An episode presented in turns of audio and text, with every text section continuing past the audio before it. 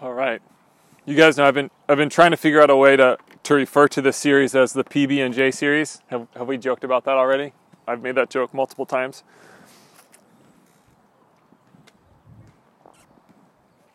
I thought Elise was still sitting behind you. Uh, Her husband said, "Here's a great like here's how you can do it." Paul, Jesus, and the B is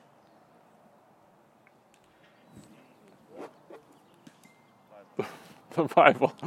So you know, and I was I've always kind of like joked about you know naming this, but I couldn't figure out because it's it's again this intersection of Paul, Paul's letters, right? This, we've been in Corinthians. Um, he he's obviously always kind of referring back to Jesus or or dealing with church issues, but when he refers back to Jesus, occasionally he kind of even goes deeper into the Old Testament and begins to bring the Old Testament for for Jesus. So. Um, Phil, Elise's husband, says, "Hey, well, what about the Bible? Like Paul, Jesus, and the Bible?" And and I thought it was like, well, that doesn't that doesn't quite. Eh. But here's here's what I thought about as you know it kind of dawned on me later, and this is really important for us to think about. The Bible, or the Old Testament, was a Bible that Jesus read, right? Jesus, that was his Bible, the Old Testament, the the first five books of the Bible you know, specifically Genesis, Exodus, Leviticus, Numbers, Deuteronomy. He would have read and known the prophets. He would have studied the, the history of Israel. Like Jesus would have known, studied, read the Old Testament. That was the Bible that he read. It's really important for us as we think about the Old Testament too, and as we kind of are going back and forth between the Old Testament to the New Testament and Paul's letters, that we remember that the Old Testament is the Bible that Jesus read. So, we're going to take the Old Testament, the Bible. I was just giving props to your husband for. Were you there when he said that you know to make my series the PB and J series, the Bible? So the Bible is the old is the Old Testament is the Bible that Jesus read. So it was kind of a, a little bit more. It took me a little bit to warm my brain up to that idea, but then I really thought about it. I was like, yeah, that's that's exactly what it is. It's it's the Bible that Jesus read. So maybe I'll make peanut butter and jelly sandwiches for us all now that we really got it dialed in. 1 Corinthians chapter 10 is where we'll be. 1 Corinthians chapter 10. I've kind of felt over the past couple weeks too that I've been doing a lot of talking and a lot of speaking and preaching and all that nonsense. Not nonsense, all that stuff. Um, I'm gonna I'm gonna preach a little shorter this morning, and then it just so happens that there's a cornhole tournament over there. I'm gonna break us off in teams, and you're gonna kind of have your own little team to to do some some Bible mission work stuff, and I'll, I'll explain that as we get along. But um, we'll have our own biblical corn cornhole tournament. Oh Lord, help me! Here we go. So Corinthians 10. I want to talk about the first 13 verses here. Again, Paul begins talking about Jesus, and then he goes all the way back to the Old Testament. He goes all the way back into Exodus. Um, so, verse 1 says, um, For I do not want you to be ignorant of the fact, brothers and sisters, that our ancestors were all under the cloud and that they passed through the sea. So, so Paul right here is already going back, referring to this kind of Exodus moment. The cloud that led them during the day, the fire that led them at night. They passed through the sea, the, the crossing of the Red Sea. He says they were all baptized into Moses in the cloud and in the sea they all ate the same spiritual food, right? He, there he's kind of making a reference to the manna that God pr- provided in the desert, and drank the same spiritual drink, for they drank from the spiritual from the spiritual rock that accompanied them. Re- remember that little phrase right there, the spiritual rock that accompanied them, and that rock was Christ. Nevertheless, God was not pleased with most of them, and their bodies were scattered in the wilderness. And, and when Paul says this, it, it, seems like a little bit of a callous kind of statement, as like, you know, hey, their bodies were scattered in the wilderness. From, from the Israelites leaving Egypt to the time they traversed the 40 years through the wilderness, do you know how many uh, of like the, the first generation, so to speak, Israelites that, that leave actually make it into the wilderness, I mean, into the promised land? Two Joshua and Aaron are the only two that enter into the wilderness. So or into the promised land. So as they as they make it through the, the wilderness, again, kind of the original folks from Egypt, there's only two that's that's mentioned. So you have this kind of opening passage where it talks about all the things that God did. Now, verse 6, Paul says, These things occurred as examples to keep us from setting our hearts on evil things as they did. Do not be idolaters as some of them were. As it is written, the people sat down to, and, to eat and drink and got up to indulge in revelry. We should not commit sexual immorality as some of them did, and in one day 23,000 of them died. We should not test Christ as some of them did and were killed by snakes. And do not grumble as some of them did and were killed by the destroying angel. These things happened to them as examples and were written down as warnings for us on whom the culmination of ages has come. So if you think that you're standing firm, be careful that you don't fall. No temptation has overtaken you except what is common to us all. And God is faithful. He will not let you be tempted beyond what you can bear. But when you are tempted, He will also provide a way out so that you can endure it. Now, the image here again, the, the Paul, the Jesus, the Old Testament image is found in kind of verse verse 4 where it talks about Christ um, as this spiritual rock that accompanies them, right? This spiritual rock that accompanies them. Now, I want to show you this because I think that this is worth our time to, to, again, go back into the Bible that Jesus read into the Old Testament. And, and if you want to flip back to Numbers 33, Genesis, Exodus, Leviticus, Numbers, the fourth book of the Bible, in Numbers 33, what's what's kind of interesting here is is you get like you get the, the stages, it's a list of the stages of Israel's journey, the places that they go to, right? In Numbers 33 starts out by saying, Here are the stages in the journey of the Israelites when they came out of Egypt, kind of on their way to the promised land, right? So, Numbers 33, in verse 11, kind of at the beginning of this, this stage, um, it says that they left the Red Sea, right?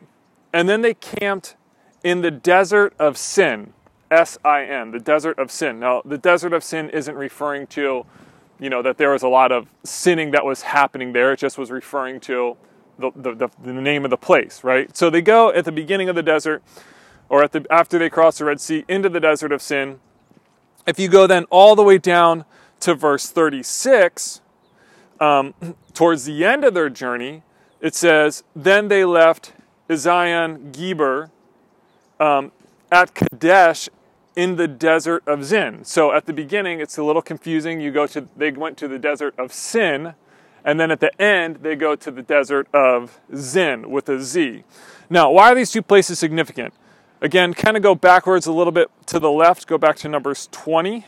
We're going to go in, we're to go in reverse a little bit this morning. Numbers 20. One of the things that happens in, in Numbers 20, if you got a Bible or maybe you're looking on your app, and the, the heading there is is the water from the rock. In, in, in Numbers 20, it's kind of towards the end of the, the Israelites' journey. And God tells Moses, He says, Moses, well, first off, the Israelites come and complain and they, they start grumbling and complaining to Moses. Moses, we don't have food, we don't have water. You've brought us out here to die. This is the worst thing in the world. We, we'd be happier back in Egypt. So in Numbers 20, in the desert of Zin, right, they complain, and God says to Moses, I want you, I want you to go speak to this rock, and when you speak to this rock, water will come forth from the rock. Well, Moses kind of listens, but he doesn't. And what Moses does is he takes his staff and he strikes the rock, he hits the rock, right? And water comes from the rock, but God says, Because you didn't obey me, because you didn't listen to me and do what I told you to do by speaking to the rock, I'm not going to allow you to enter into the promised land, right? And, and let me just say this as a pastor, too, and, and somebody who studies the Bible. This has kind of been always one of the passages that, have, that has kind of troubled me, right? Because the punishment seems so severe. Like Moses was was God's guy, right? Like he calls him, he leads the Israelites for 40 years through the wilderness, this rabble of complainers and grumblers and disobedient people, and he shows great leadership. And God gives him this command, and he, he seemingly makes this kind of small mistake. And God says, Well, for that, you're not allowed to go into the promised land. But you're not allowed to enter into the promised land. Somebody else is going to do it. Um, and, and, like I said, this is just one of the passages that's always kind of kind of troubled me. I've struggled with, um, and it's one of those ones where I'm to, you know, at one point I want to ask ask the Lord and talk to Moses. Maybe we can sit down, the three of us, and what happened here, man? Why why why'd you go so so hard on Moses here? Like he, he just made a small mistake. So, Numbers 20, Moses uh, strikes the rock when God told him he should have spoken to the rock. Go back a little bit more to the left to Exodus. So, Numbers to the left, then you would go Leviticus, then Exodus 17. And again, this, this is kind of at the beginning of the journey, right? They, they've just, again, they've just crossed the Red Sea.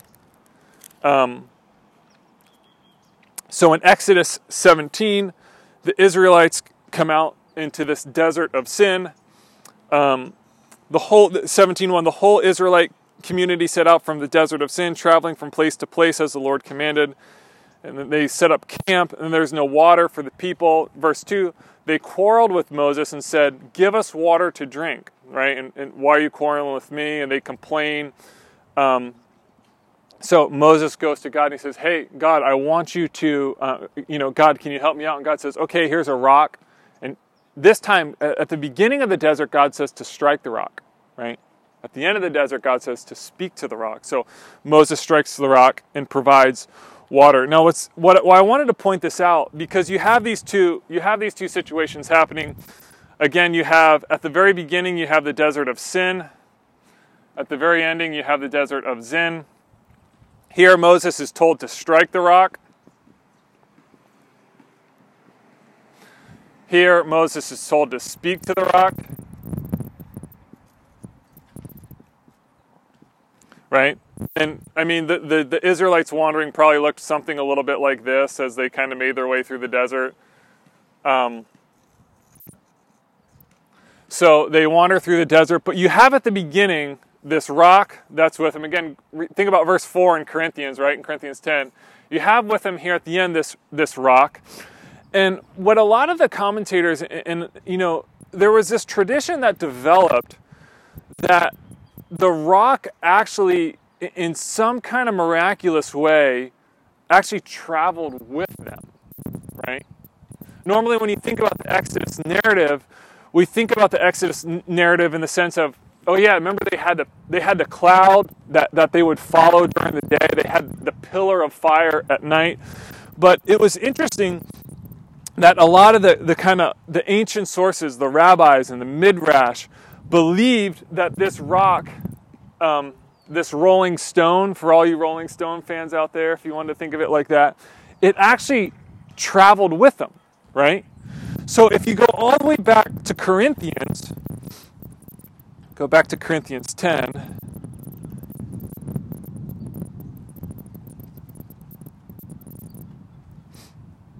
And while you're turning there, just imagine yourself on a warm, sunny beach somewhere, and it just gets warmer. You just got to think of yourself. You're laying there, it's hot outside, you're not shivering, right? So again, verse 3 it says, They all ate the same spiritual food and drank the same spiritual drink, for they drank from the spiritual rock that accompanied them, and that rock was Christ.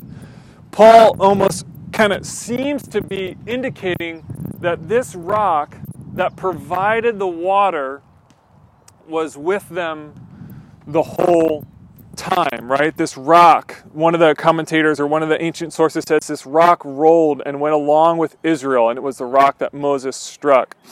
Um, and this is this is why this is why and, and there's this whole other sermon that maybe I'll do at another point.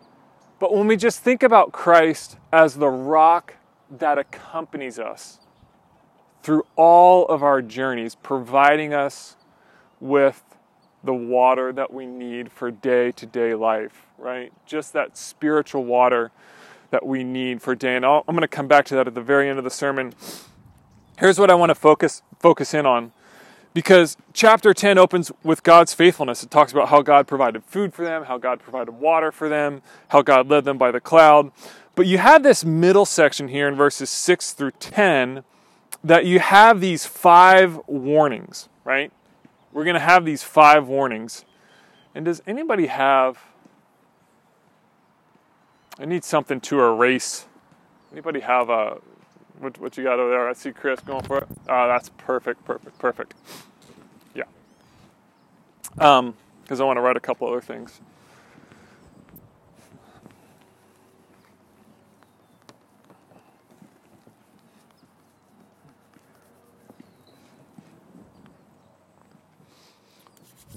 So verses 6 through 10 have these warnings, right?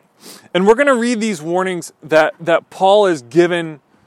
He says, go back and look at what happened to the Israelites, right? And let that serve as example for you. Let that, let these, these be warnings for you, right? And I want to look at these, these uh, five warnings, you know, really based in the Old Testament. And this is kind of where you're going to start doing a little bit of your work. Um, so here's the five warnings.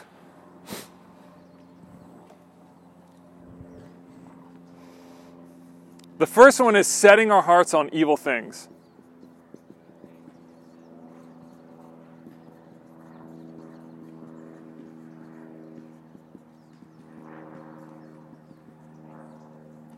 The second one is practicing idolatry.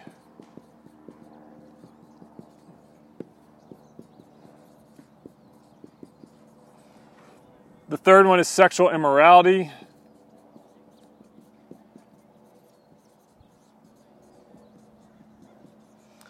The fourth, the fourth one is testing God. And the fifth one is grumbling.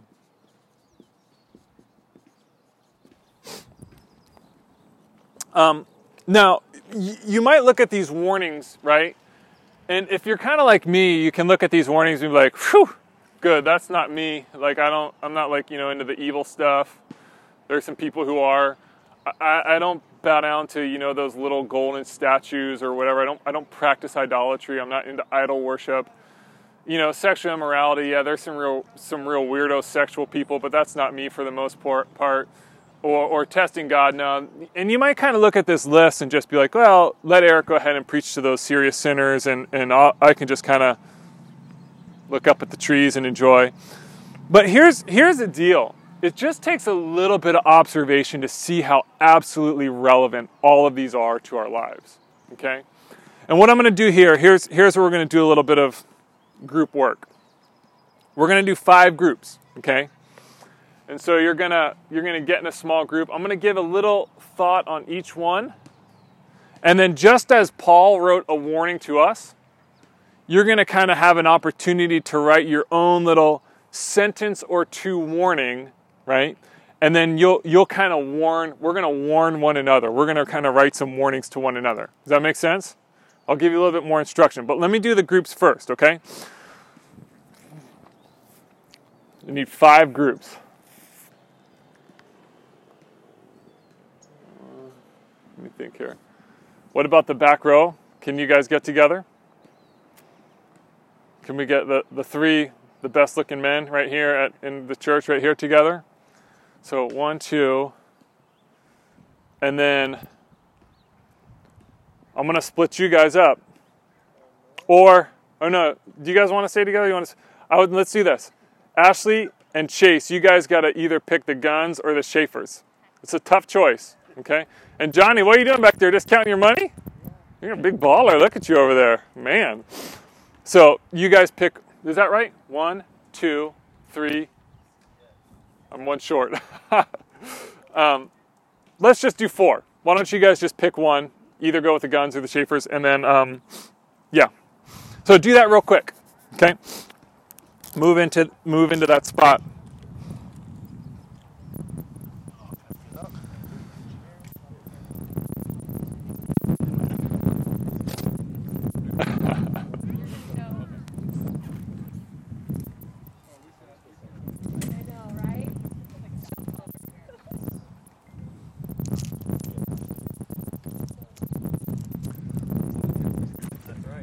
Let me give you let me give you each group. I'm going to just give you a word or two to, to each group, and then after I do that, um, again, just kind of listen in. I'm going to give you guys warning number one. I'll give you guys warning number two, warning number three. So you'll be able to listen into each warning, but you'll you'll definitely listen specifically to your to your warning. And let me do this too. Um, probably be helpful to have. You got a pen and paper, right? What's up?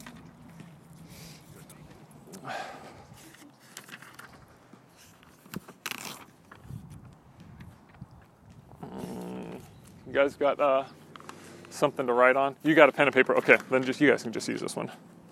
There you go. All right. Warning number one setting our hearts on evil things. This is found again in verse 6.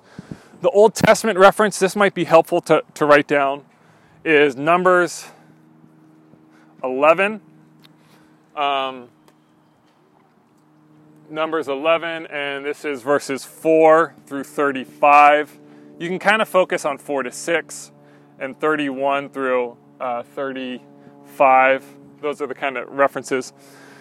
Now, when we think about um, this kind of setting our hearts on evil things, one of the things that was helpful for me is I, I looked in the different translations. I looked into the Passion Translation and I looked into the Message Translation. Um, they say it like this. They say, they translate this this phrase, you know, setting our hearts on evil things, which is kind of like this wanting our own way. That's the way that the, the message translation translates it. Craving worthless things, right? So Paul gives us this warning, right? Don't set your heart on evil things. Think about the Old Testament reference, right?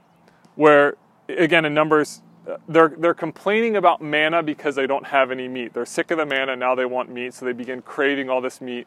We should go back to Israel, right? Think about those two kind of paraphrases in the message wanting our own way, craving worthless things. And then out of that, just write a sentence or two. If you were to write a warning to, to us, how would you craft it? Have have fun with it. It can be severe, it can be serious. There's, there's no right or wrong answer. We're not going to judge you and be like, hey, you guys are so far off, okay? So just wait for a second and I'll tell you when to start. In the back. Idolatry, right? You guys are number one. That's you guys, okay? You guys are going to be number two, this idolatry. And this is found in verse 7 in Corinthians, so 1 Corinthians 10 7. The Old Testament reference is going to be Exodus 32 1 through 6. This is the great story of the golden calf, which we're familiar with, right? Moses is up on the mountain, the Israelites are down below, they're fashioning this golden calf. When we think of idolatry, often what comes to mind is, is golden statues, little Buddha figures. I just was watching Indiana Jones and the, the Temple of Doom where they have those rocks that everybody bows down to, right? Idolatry right? Idols are good things that become ultimate things, right? Good things that become ultimate things. Idolatry, right? Practicing idolatry, which we don't think like, oh, that's me, or, or idol worship. Idol worship is simply to bow down, to kiss the hand, to make sacrifices to other gods. When we think about idolatry, right? Think about how relevant that phrase is to, to us to make sacrifices to career, to status, to youth, to financial security, to relational security, to political parties. Think about all the things in our lives, all the good things that we make sacrifices towards. And maybe a question as we think about idolatry, right? Again, something that you make a sacrifice for. Where am I, what sacrifices in my life am I making for Christ? And what sacrifices am I making for idols? Good things that become ultimate things. So, again, a sentence or two fun, funny, serious, severe, um, sincere, however you want to roll it. That's, that's going to be you guys, number, number two. Um, sexual immorality, number three.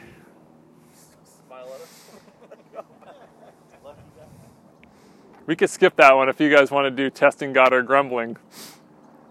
The Old Testament reference is going to be Numbers 25.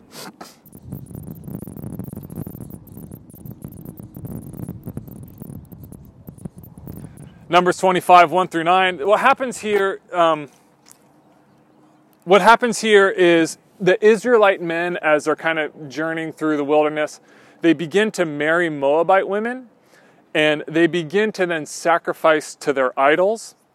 Um, this one, this kind of sexual immorality, I think we talked about this a couple weeks ago, but this is this is one that might be a little bit more straightforward uh, in our society, where we we, we kind of have understanding for that.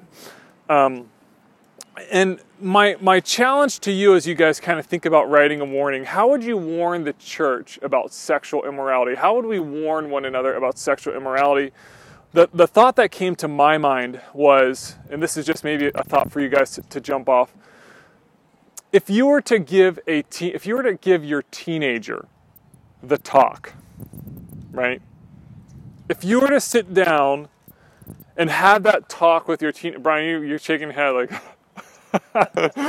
right? You already figured it out. Um, what would you want to say to your like? I'm thinking about.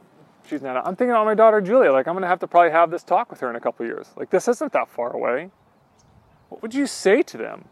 What would you want to warn them about? How would you want to guide and teach your child about sexuality? Um, in light of this world that we live in and in light of what the gospel and the Bible and the words um, revealed through Jesus teach us. Okay? So you're going to, guys, are going to, again, a little warning about sexual immorality. And then you guys, at the very end, last but not least, pick it testing God or grumbling. They get a choice. They get a choice.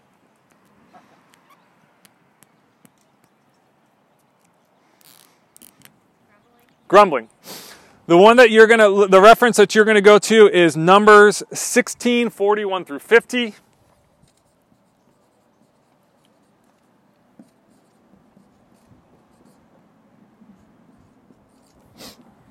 Number 16, 41 through 50. Um, again, the Israelites just, if you read the Old Testament, they just complain and they grumble a lot. They're complaining to Moses and Aaron. Um, and a few years ago in a sermon, I spent some time talking about grumbling or complaining. And it was based on, in the story of the prodigal son, right? The son comes home, the dad kills a fattened calf, they have the party. Here comes the older son from the field, and he says, Dad, all these years I've been slaving for you, and you've never given me anything. And I challenged us back then, and I'll, I'll challenge us again as a church today, right? To live a week, a month, a day without complaining, right? Grumbling, another great synonym for grumbling is just complaining, right? And when we think about how prevalent how often we complain, right? Back then I had this this reference to the traffic, which traffic has kind of disappeared for the most part, hasn't it? It's been one of the wonderful things about the coronavirus with everybody working at home, schools being closed there's just not any traffic really for the most part anymore. But it was nothing, right? Now it's like kind of starting to. Huh? It will come back with a vengeance. So we can. See, I, I know we'll start complaining about the traffic again, right? But we complain about the traffic.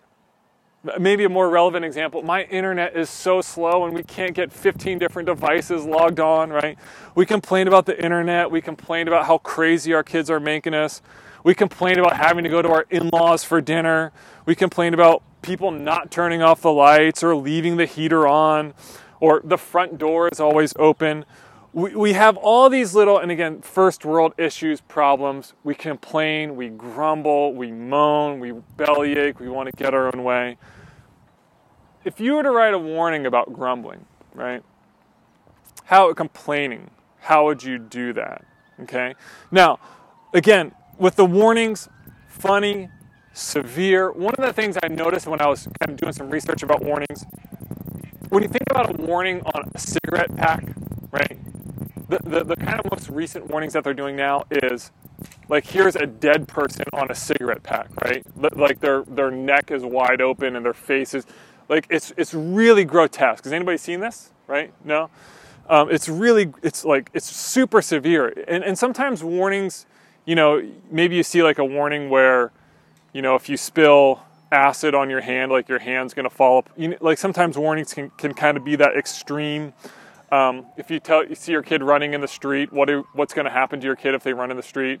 A car is going to hit them and they're to die, and it's just like okay, well that might be a little extreme, but you want to create that sense of urgency in your warning so that people will not do that particular activity or behavior.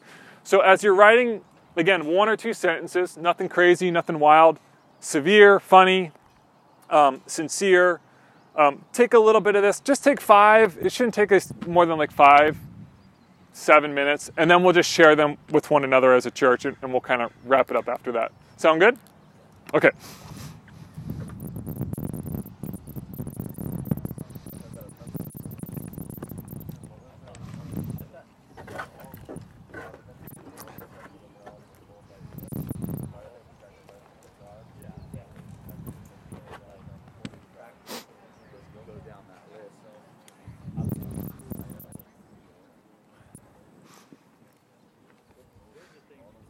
Yeah, just kind of rewrite the warning. Yeah, just kind of create your own warning. Like, how would you write a warning about? I got it.